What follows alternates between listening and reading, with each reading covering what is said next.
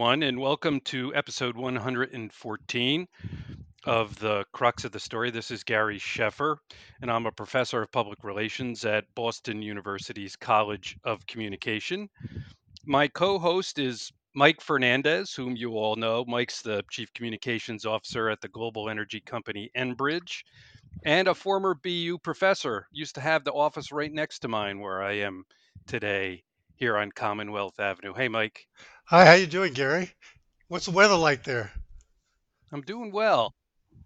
Well, we just had that big storm come through, and and um, I'm hoping it's over. Uh, tonight's the last class that I have for the semester, and uh, I'm looking forward to it. But I'm not looking forward walking through a nor'easter, Uh, a rain nor'easter, to uh, to get there. How about you? You're in I- Nashville, I'm in right? Nashville. In fact, my team is going to be talking about the positioning of our company as well as what we're uh, looking to do in the new year. Uh, that's why I'm really excited about this topic uh, in terms of what do you have to think about in terms of positioning companies for the future, how best to do that. Does it make a difference? Uh, you know, we're in the oil and gas um, uh, transportation business And we like to say that tomorrow is on, and we're all about embracing the future, not denying it, by investing in new technologies that uh, make our core energy business cleaner and safer, while investing, on the other hand, in renewables, solar, wind, LNG, RNG, hydrogen, ammonia, carbon capture.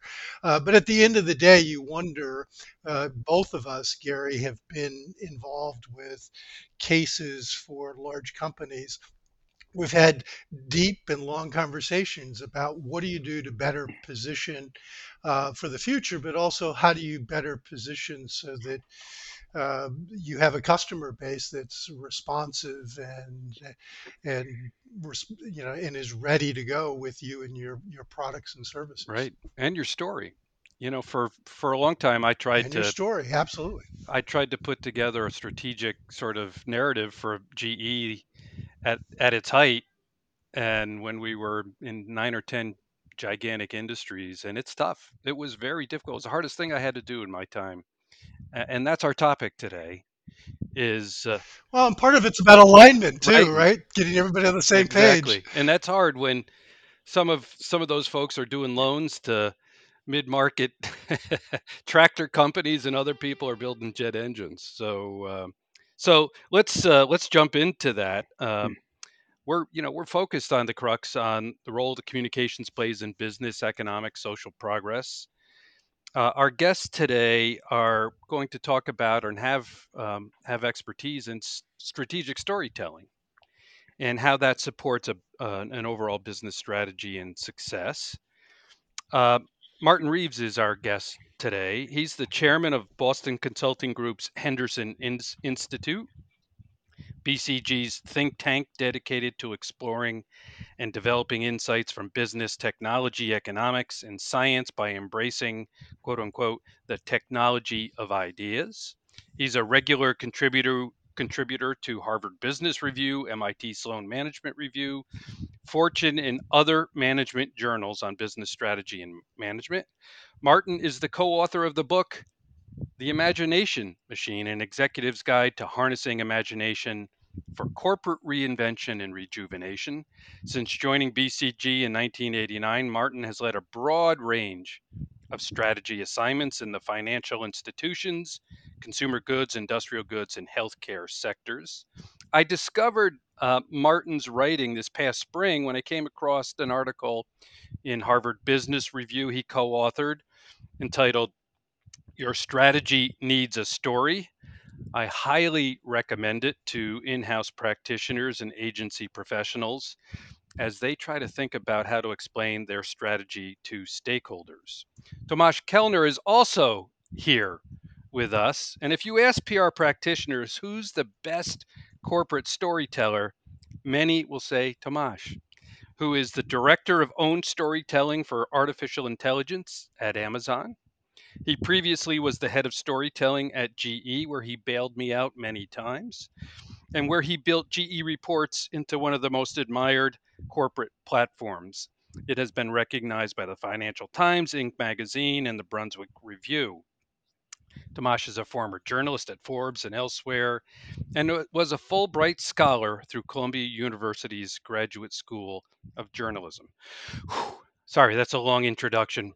Martin and Tomas, welcome to the crux of the story.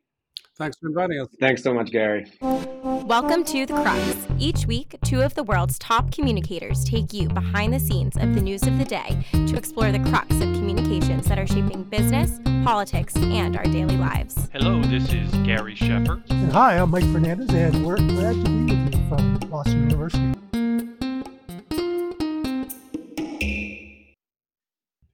Martin, I'd like to start with you and the piece you co authored for HBR on strategy and story. In it, you and your co authors wrote Through stories, mere facts and information are turned into a shared mental model of how the business works and where it is heading. Knowing how to construct such a strategy story as a shared and evolvable mental model can not only improve implementation, but greatly increase a company's rate of learning, which can be a competitive advantage in today's fast paced world. So, Martin, you've written about a lot of management topics. Why did you feel um, compelled to write an article on strategy and story? Well, in a sense, because nothing could be uh, less plausible. The, the strategy has this great um, analytic and, and rational and deductive heritage. And and when, when we say stories, I mean, it may conjure up ideas of, of fiction and entertainment. So it really doesn't fit with the, uh, the ethos of the strategy discipline. But there's an inconvenient t- truth in strategy, which is very few, few strategies are uh, implemented um, effectively. In, in, fact, a recent study showed that only 28% of uh, managers could name, even name the priorities in their company's strategies, let alone show that they've been implemented.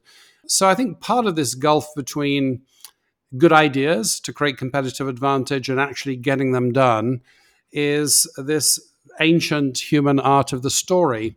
And I'm sure we'll unpack that a little, a little more. But one of the jobs of a story essentially is to convert something uh, inhuman and perhaps incomprehensible and complicated into something that engages and activates people. And that has a lot to do with the implementation of strategy. So that's why I wrote about this uh, as as a strategist. So, Martin, one more question about the piece. It recommends five steps for building a strategy story.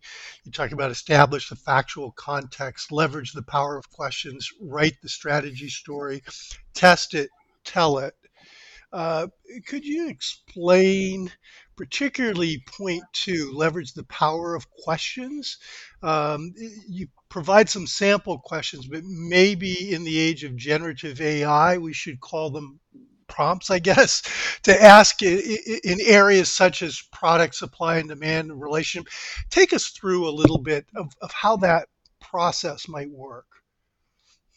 Right.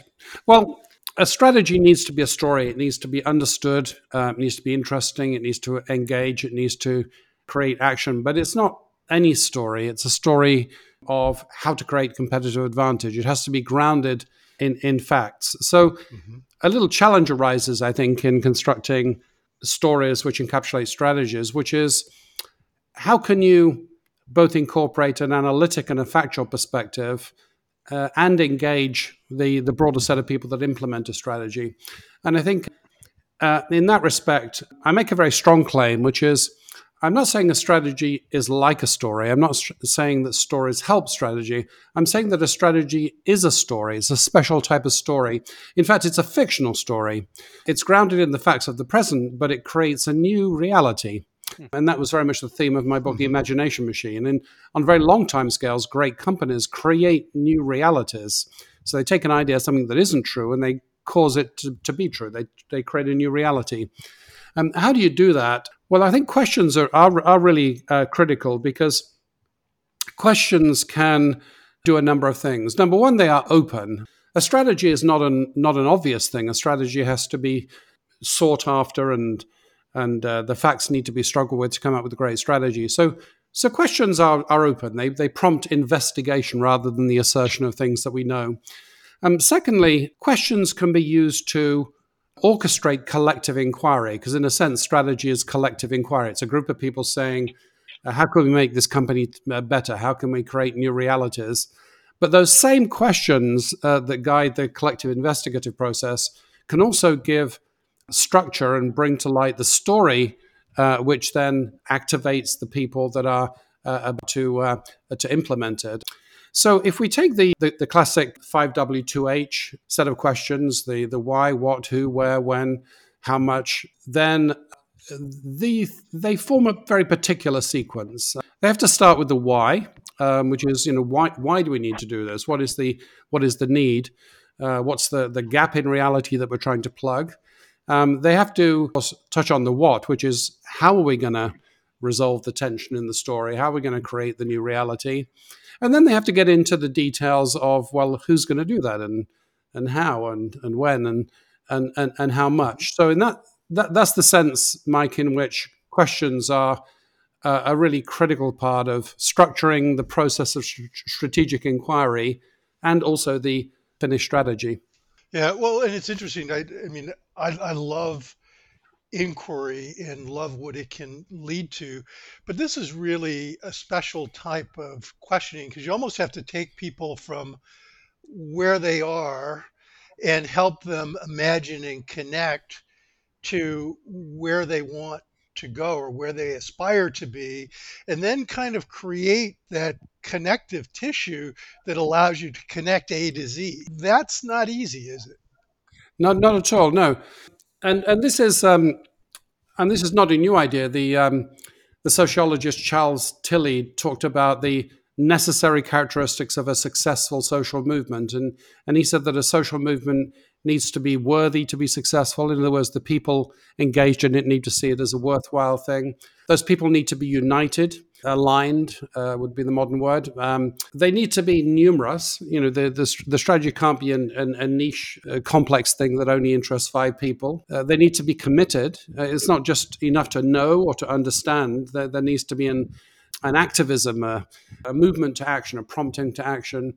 And the, the proponents of the strategy need to be sufficiently diverse uh, they're, not, they're not just preaching to the choir, they're preaching to a broad group of people of consisting of many, many different types within the company, but also uh, the customers. The customers also need inspiring to embrace a strategy that they may not have. Uh, they may not have may not have seen before, and so if you think about those things of worthiness, unitedness, numerousness, committedness, and diversity, a story can help with a with with a lot of those things. Uh, how you tell a story can make it seem worthy, non-trivial, um, they can uh, it can unite people around something which is um, you know exciting to retell. Um, it can engage broad common denominator across across people and so on. So um, not not easy. But we know we know by definition that very few companies have sustainable competitive advantage, and and so of course the constructing the stories and, and, implementing the stories of, of those advantage strategies is, is not easy.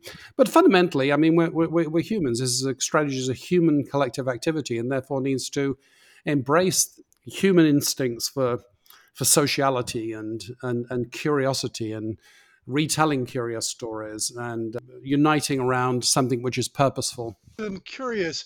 I mean, strategy starts from a root word in Greek that fundamentally means choice.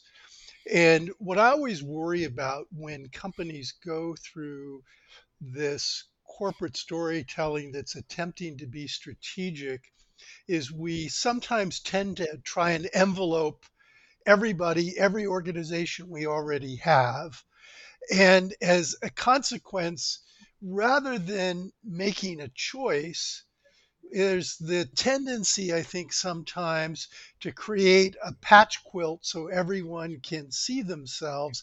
How do you deal with the balance of trying to direct a strategy that creates a focus, a focal point, a direction, a series of choices versus the possibility that you may be in an all of the above environment, but not all of those bets are necessarily going to pan out. Yeah, I mean, a strategy is not just a list of all desirable things. It, it can't please everybody. Uh, it can't be merely a description. Um, and also, it cannot be all of the facts. Um, I think there's pretty sound scientific evidence now that shows that people are not moved by data; they're moved by stories. So, a strategy story needs to be of the essence. Uh, it needs to make uh, choices, and it needs to bring those choices uh, to, to, to light. And um, actually, the the word strategy uh, comes from strategos, the mm-hmm. the art of the general. So, it's originally a military term, and um, and the idea of storytelling was was formalized by the, the famous uh, German military strategist von Moltke during the Franco Prussian War of 1870. So he proposed something called Auftragstaktik. And the idea is that in the fog of war, an instruction set which is overly precise is useless because you know things unfold in ways that we don't anticipate.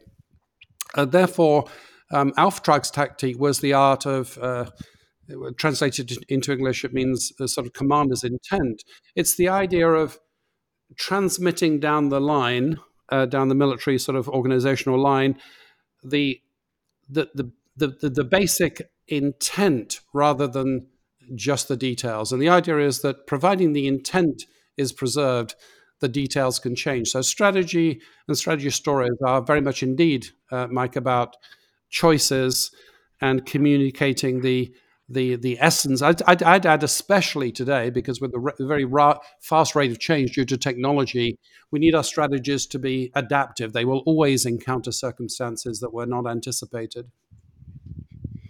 Uh, you know, Tomas, I want to follow up with you on something Martin and Mike were talking about finding an essence and uniting people around a strategy or a cultural uh, value, I guess, is another way to think about it. So, how do you find focus for your work at a company as sprawling and global as Amazon? What's the essence? How do you find that essence we were just talking about? Well, Gary, I think it really goes back to the strategy, right? So, the strategy, sort of what sort of is the basis for the strategy, is the unifying element. element. Um, you know, here at Amazon, I'm part of the uh, cross company AI communications team. And my role is specifically focused on finding and telling compelling Amazon stories that involve AI and specifically generative AI. And, uh, you know, the, the goal is to really show how Amazon is using AI and also illustrate the company's leadership, right? That's sort of the strategic point. So you start with with the AI, that's sort of the rallying, that's the unifying platform. And then you look at the different businesses, whether it's uh, the stores, you know, how is AI helping customers shop on Amazon? The advertising business, operations, you know, logistics. You know, how is AI helping Amazon get the package to your home faster so you can get it in a single day? Uh, so all of the, you know, you can use Amazon is you know, a large company just like GE, you know, many different businesses doing many different things. But there is, you can have this one prism, sort of this one focal point that sort of unites that point of view. That's the connective issue, tissue. That's the platform that everything stands on. And if you start telling these stories from that step, from that point of view, you kind of start pulling in a, in, in a direction, in one direction. And even though you're telling many different stories, they are thematically uh, very similar. So that's one way. Uh, how we approach it. At, least that's how my team right now uh, uh, approaches strategic storytelling around AI. And, and, and Tomas, how hard is it? You know, traditional PR and communications has always been about us, right? In other words, we like to talk about our own capabilities and tell the story from the inside out. And as sort of a broadcast model, to be, as Martin mentioned, people make decisions based on a set of values and emotions rather than a you know being bludgeoned over the head with facts how, how does how does a company like amazon tell it from the customer standpoint or the supplier standpoint or a societal and uh, standpoint uh, your work in ai i mean you have to you start often what we do we start with the customer. In fact like you always start with the customer. So what is the ultimate benefit? How do you experience it you know, is it a better advertising or is it the, is it easy, is it, is it because you can find the, the part, the, the, the product that you're trying to buy online faster or easier? Are you finding the right thing? Or is it getting the package to your home faster. And sort of there are, these, there are these tangible benefits that you may not even know that AI is in there. But um, that's we use that as the sort of the the wrapper. That's what it, that's what that's the engagement part, right? That's how you engage. That's how you connect. And then we back out from there and really try to explain sort of that technology. This is, you know, the fact that you get your, you order your package in the morning, you order your, your, you know, pen in the morning and then, and you get it in the afternoon is really possible because the, all of this technology that's sort of running under the hood. And that's, you know, that's one way how we try to approach that story. Interesting. How do you how do you you're you're the owned guy, right? You're you're producing. How do you coordinate? I I, I just like to understand practically and tactically the storytelling at Amazon. How do you coordinate with paid and um, the paid side, particularly marketing, advertising? Number one, we don't folks? really do any paid. I mean, we are trying to. It's the own guy. We're trying to build our own publishing yeah. machine, and uh, you know, full disclosure, I'm just one part of it. As at GE, you know, uh, GE was a very large company. Uh, there were not that many own storytellers. Uh, Amazon is really putting a lot of emphasis on own. So there is this whole big, you know, yeah. there's this whole publishing team that runs our publishing platform that's called About Amazon. Uh, AWS has another sort of a version of me that runs sort of their own content. So there's a lot of um, there's a lot of emphasis on own and really trying in these stories. Uh, th- that said, you know we are interesting. The, the way sort of we try to make sure that these stories connect with people, and we put we focus a lot on channels. We lot we focus we are trying to ensure that the channel is overlapping with the right audience, right? We have uh, uh, we put a lot of emphasis on search, like where do people find our stories and how do people find our stories. So uh, there are many sort of aspects that you can use to, you know, telling a good story is not enough. There's so many good stories. You have to really connect with that with with with your audience. At the same time, paid is not the only way to connect with your audience. To put it, there are many other ways to do it.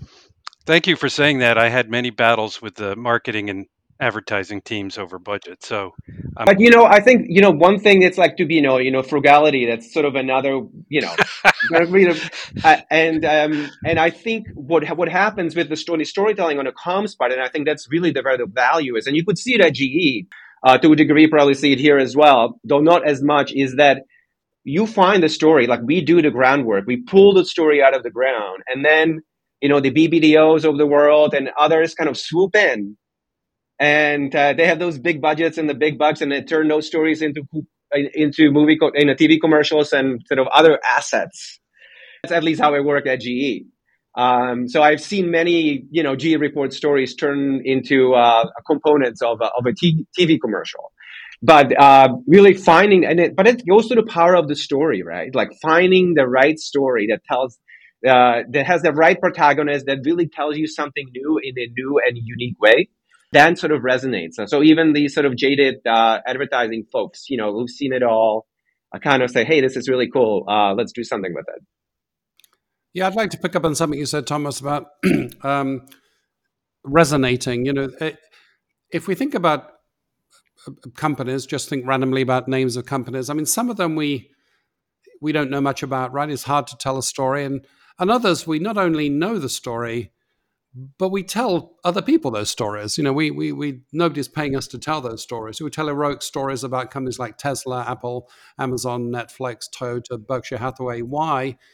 Because we have exciting viral stories to tell, which seem to be of the essence, mm-hmm. which seem to illustrate, you know, a larger purpose than you know producing a certain amount of profit um, in, in in in in a certain period. And and that's um, the economic value of stories. I mean, if you have a powerful story, um, you don't need to pay somebody to tell because mm-hmm. uh, because the story itself travels. It has it has it has virality. It it it causes others to uh, to, to to repeat those stories. Uh, on this idea, is our company's good at strategic storytelling or telling the story of their strategy. And the reason I ask Martin is in my class, in my business class, which I teach in the spring, one of the things I do is assign students to find the strategy for a company that they admire. And often it's very hard for them to do. In other words, a straightforward statement that says, here is our strategy. It gets mixed up in mission and purpose and values if you if you go through the websites and and so in a lot of cases uh, at least in my experience companies are confusing strategy let's say with purpose is that uh, that right Yes. Yeah, I think I, I think um, strategy stories are are very challenging on two levels. I mean, it, it's it's hard to come up with strategies which create sustainable competitive advantage, especially in a changing world. You know, markets arbitrage away advantage. Uh, I may have a I may have a new widget and somebody's going to copy the widget. I may have a great business model, somebody's going to copy the business model, um, or even deliberately undermine the business model. So that's hard. But assuming you've got that, then telling telling that in a way that doesn't require a binder full of data, um, but but but communicates the essence and inspires and incites others. I think there's an element of strategy which is akin to political activism. It's not merely enough to inform. You actually want to uh, cause your audience to repeat the story, virality, um, and and also to take action, to to buy something or to tell somebody else to take uh, to take action. So that's that's pretty hard, and all sorts of things get in the way. I think comprehensiveness gets in the way. You know, let me tell you everything. I think technicality gets in the way. You know, as an expert engineer, let me tell you all of the complicated details. I think trying to please everybody. You know, here's a piece for you, here's a piece for you. That, that gets in the way. I think the separation of communications and strategy gets in the way. I mean, often companies have their communications team and then the strategy team. So they're not really mm-hmm. treating communications as an integral part of strategy. So lots lots of things can can get in the way, but nevertheless, we do have this collection of companies that we we that are successful, and we love to talk about it, and we have a story as to why they've been successful. The uh, my favorite is. Um, uh, one of our clients, the uh, Wildlife Conservation Society, that I mentioned in the article, and they run the, the Bronx Zoo and a number of other institutions. They also uh, actually fund uh, conservation work on animals, and they had um, of course, the poaching of elephants and ivory, that's, uh, you know, a, a, threat to the, um, to the existence of elephants. And, uh, and they have a lot of scientific research. And they could have come out and said, like, here are the correlations, here's what the evidence says, here are the technical details, is everything that everybody needs to do. But instead, they boiled it down to a campaign which was called 96 Elephants, 96 being you don't know what 96 is, and then you read and you figure out, oh my God, that's the number of elephants that are dying every day. Very vivid, very simple. So there's your there's your problem. And then it was three things. It was stop killing, stop the trafficking, stop the trafficking, stop the demand. And anyone can understand that. And it seems very worthy, right? It seems like, yeah, that's a cause I could sign up for. It was tremendously successful as fundraising. Um, uh, campaign, but also tremendously successful communicating. Um, this the messages penetrated and diffused worldwide, mm-hmm. um, and also it informed mm-hmm. a program of, of scientifically informed action to stop the killing, anti-poaching action, to stop the traffic, the trafficking. Um, um, to stop this sort of importation and movement of, of, of, ivory, and also to stop the demand at source by working with Chinese and American legislators to to outlaw the business of selling ivory um, in in each of these respective uh, con- countries. So that's uh, that's a strategy. It's a successful strategy. Um, it's something we can all understand, um, and it was it was a very um, carefully crafted communication. And if you get it right, it looks like most things in life. It looks extremely simple. It looks almost trivial, but quite a lot of struggle to get to that uh, perfection in communications. Thank you for tuning in to this episode of The Crux. On The Crux, we discuss the intersection of communications, business, and society. Follow us at The Crux on Facebook and Twitter. You can also find our episodes on SoundCloud, Spotify, iTunes, and on our website at thecruxpodcast.org. Now, let's get back to the episode.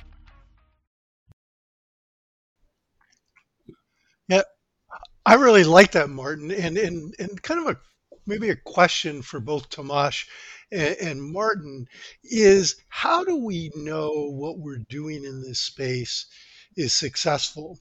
the reason I ask that question is because I think as a society, as business people, we tend to go to examples of successful companies. And I sometimes wonder if the successful company might not have might be divorced from the storytelling and yet there may be unique instances where the storytelling itself helps drive the strategy. So how do we know that strategic storytelling is working for us? First Tomas and then well you know i it comes back to data and lots of measurement right? So uh, just looking from the from my perspective and specifically what we do at amazon i mean we measure everything. And you sort of start at the big you know sort of at the top level. Sort of you you can measure you can measure sentiment. Sort of are we are these stories are are they moving the needle? Uh, you know are people reading the stories? Like how much time are they spending with these stories? Um, you know are they sharing them? So what is the you can sort of go deeper. Like who is reading these stories? Is it are is it the right audience that we, that we want to reach so that is sort of you you can get um, sort of a rich sort of a soup of data that can tell you uh, insights onto as to whether you're and again going back to that word resonating whether you are telling stories that resonate with the intended with the intended audience that you want. You know one thing that i wanted to um, uh, to stress is that we are not trying to tell stories that are just for everyone. Because i think you really have to come into this with some audience in mind. And again based on research you know you can sort of start with an audience saying we believe that this audience is going to help us move the needle. That's sort of how you start on say uh, amazon's uh, leadership in ai and then you start telling stories to that audience and uh, you know you do it for six months, you do it for a year, and then you come back and you measure it. Has you know has this been successful? Uh, did we achieve the goals that we wanted to? Are they you know are, is this audience thinking about the, what what we are doing in, in AI differently than they did uh, a year before? So um, you know it really it really comes it really comes back down to measurement and and uh, and then uh, I think data is really important, sort of having firm data. Then you can get sort of into the sort of a more vague um, notions of, you know, like sentiment, uh, which is which is which is sort of more squishy uh, as to you know whether uh, you know what you are doing doing right, and it's also you know the sentiment could be sort of massaged based on what questions are you exactly asking. Yeah, I'll give you a similar answer, but with with with a twist. So, so, I think if we think about the jobs to be done by a story that transmits a strategy, I mean, first of all, it needs to make sense. It needs to actually be a strategy. Secondly, uh, you know, it needs to be communicated. Strategy is often a, a thick binder of complex analysis that doesn't get communicated widely. But how could a company implement a strategy if if the people responsible for implementing it don't know about it? It has it has to be understood. It has to um, inform action um, it, it has to be this sort of form of political activism. It has to incite action. It has to travel. A story must be retold, amplified to reach not only the employees but the customers of, of, of the of the company too. Um, now, in that evolvability, uh, you know, the story needs to be retold and to evolve. Sometimes a story acquires a life of its own, and that might seem worrying um, with respect to strategy. But um, in strategy, there's a thing called emergent strategy, which is you try and do one thing and and something else happens as a result, and that actually becomes the strategy. Um, accident and uh, adaptability are, are, are, are part of strategy. There's something serendipitous about strategy. And so there is a sense in which stories emerge from reality and are not just deliberately created at the beginning of the process they're deliberately created but they they evolve sometimes in unpredictable ways and if they get the job done of creating the ultimate results they were aimed for and engaging their audiences then um, then I think we have to ex- accept that. You know, strategy is not an entirely top-down, unchanging, uh, deductive affair. It has mm. it has emergent details, but we must be careful because a strategy is an effective strategy story is not merely anything that entertains. And um, uh, Mike, you mentioned AI earlier. We now have this um, large language model technology, which is remarkably good at saying things that sound like they've been said by humans. And therein lies the rub. Um, merely sounding good is is not enough. So the um, uh, one of my favorite books is the book by uh, the analytic philosopher Harry Frankfurt, who called Bullshit on Bullshit, and he defines bullshit as mm. being distinct, distinct from lying because mm. uh, he says that both the truth teller and a liar are concerned with the truth. One to tell a falsehood, which stands in opposition to the truth, the other to tell the truth. Bullshit is the desire to appear plausible with no regard for the truth. It may be truthful or untruthful. And so this technology has a dark side, which is its its plausibility. But plausibility or entertainment or engagement alone is not sufficient for a strategy story to be uh, powerful. Harold Burson used to say something very similar. He used to say that it, to truly communicate, we have to purposely sustain or change a perception, a behavior, or a business result. Everything else is just noise. And I think to your point, the challenge sometimes is we can't just give in to the cute and clever. We have to do things in a way that are helpful. Now, some of those things that we do that are helpful might be things that we realize along this evolvable pathway.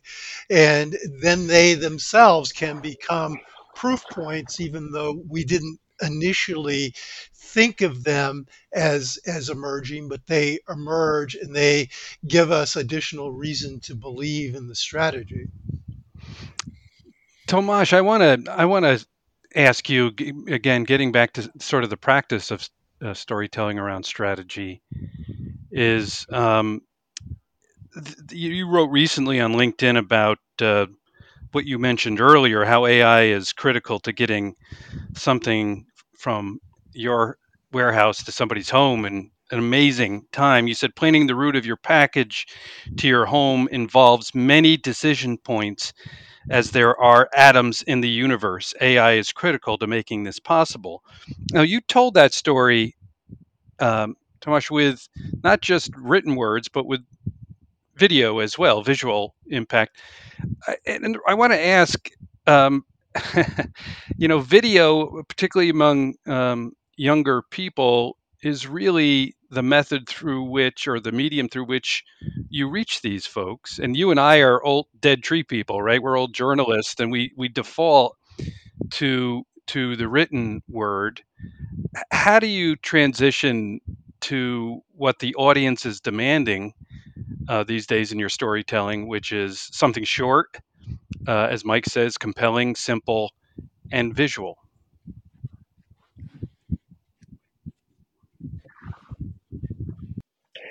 Well, I, you know, Gary, first of all, I mean, you need a whole palette. You know, basically, you need an arsenal of storytelling tools, and it doesn't stop with video. You know, I'm I'm gonna get to that, but um, what we try to do is, and especially when it comes to sort of complex stories or stories that can get complex very quickly, like AI um, to an AI that doesn't in, involve a chatbot, uh, AI that actually involves innovation, robots, you know, industry, uh, or logistics in this case. Really uh, tell the story visually very quickly so we can engage our audience, so people get interested. Now, if you've noticed, we've paired this video with a story that uh, breaks down the individual steps. I think there's seven or eight or nine steps that explain the different types of AI the, and, and their role they play in the different steps of the journey of, of that package.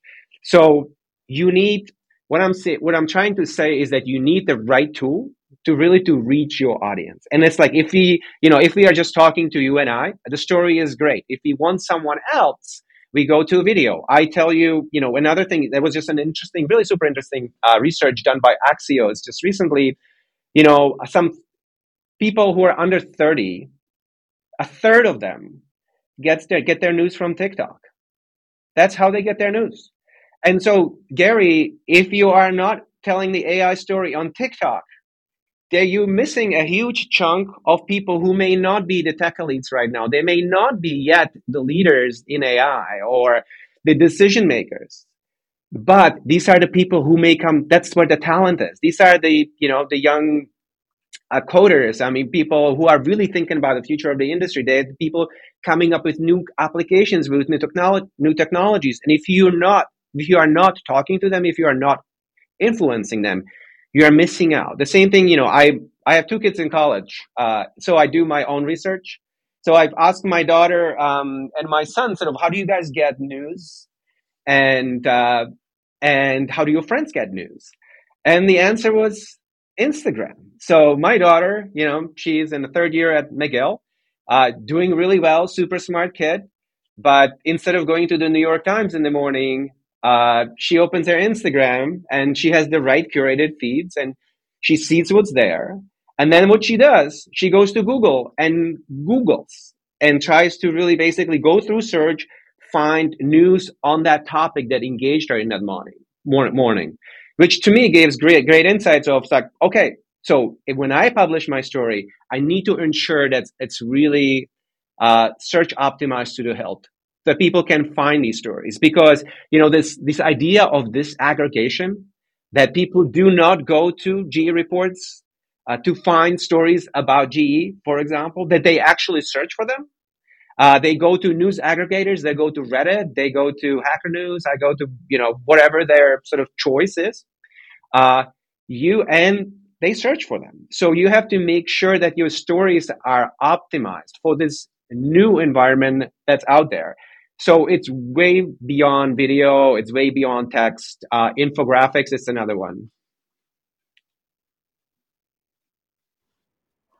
Um, no, I got a painful personal story about which touches on this uh, point about tools and so on, which is so I, you know, I, I wrote about I write about strategy, business strategy, and um, I, I, wrote a book called Your Strategy Needs a Strategy, and uh, the whole idea of the book is uh, is that CEOs would read this and think better of BCG as a result and adopt the tactics and so on.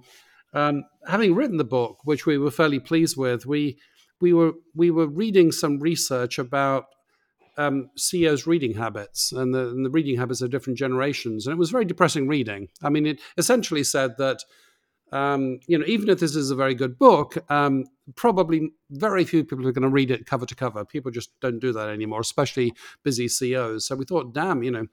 Um, so we we sort of stuck to our guns. We said, well, the whole point is that the ideas are absorbed and implemented and we were forced to contemplate a different channel that we'd never used before, which is we decided to create a um, game-based app so that people could um, play a simulation of. Um, it was actually the, a game of selling lemonade in the different boroughs of New York City, and experience in an entertaining way the ideas in the book. And then, if they wanted to, they could back into the back into the written word. And I'm so glad we did that. It was a painful process because we, at the time we knew nothing about making making video games. So I think I think had we got mired in the tactics of, of, of writing a book, we could have congratulated ourselves. Great, we've you know we've got a book that the critics like. Um, but actually, it didn't achieve our original strategic purpose. So we were forced to innovate and meet the audience in in how it consumed uh, how it consumed information. You know, Gary, I want to jump in here, and I actually I want to I wanted to share with you an old GE example. Remember, um, we did a bunch of stories about that uh, when we were at GE on the GE and comics. So in the in the fifties and the sixties, I mean, we were sort of in a similar moment, right? Kids were not reading newspapers, but we needed to engagement because uh, the Russians put a Sputnik up in space. You know, the space race was on, and we needed engineers. We needed kids in STEM. And so the idea, at least for GE's part, was to, well, what is the channel? What is the, the medium that they, the kids in the 50s and in the 60s really engaged with? And uh, it was comics. And so we started producing, GE started producing comics about, you know, the, the jet engine, uh, electric adventures. It was, ele- ad, uh, adventures in space, adventures in electricity. There was a bunch of other ones, and they were really well done. I think they hired the team that were that was uh, drawing uh, Spider Man or Superman, uh, one of those uh, one of those big name comics. So you know, the, this idea of of really adjusting uh, your message, you know, to the medium is is really has been around for a while, and and companies has been exploring it. So it's a you really like you have to find again it's like not only that you have to talk to your audience the right way but also you have to find you have to you have to go where they are and present the, the, the content to them in that fashion that they that they want to consume. That's it's so fascinating because i've been reading a lot about disney lately and some of its problems. And you know disney is a storytelling uh, they create stories and fantasies and what they use call magic, and they're a, typically they have been a long form storytelling company, and now young people don't want long form. They want um, you know things that are bite sized, and so Bob Iger is now. Uh, as a storyteller, looking at his strategy on how he tells stories that can continue to be commercial. Um, so, Martin and Tomas, thank you so much for being on the Crux. And thanks to our listeners for tuning in. We'll be back in January with new episodes of the Crux of the Story. Uh, please enjoy the holidays and come back to the Crux uh, in late January when we'll have some uh, more terrific guests and topics. Take care. Thanks for listening to The Crux, and make sure to listen for our next episode. Follow us at The Crux on Facebook and on Twitter, and you can find our episodes on SoundCloud and on our website, thecruxpodcast.org.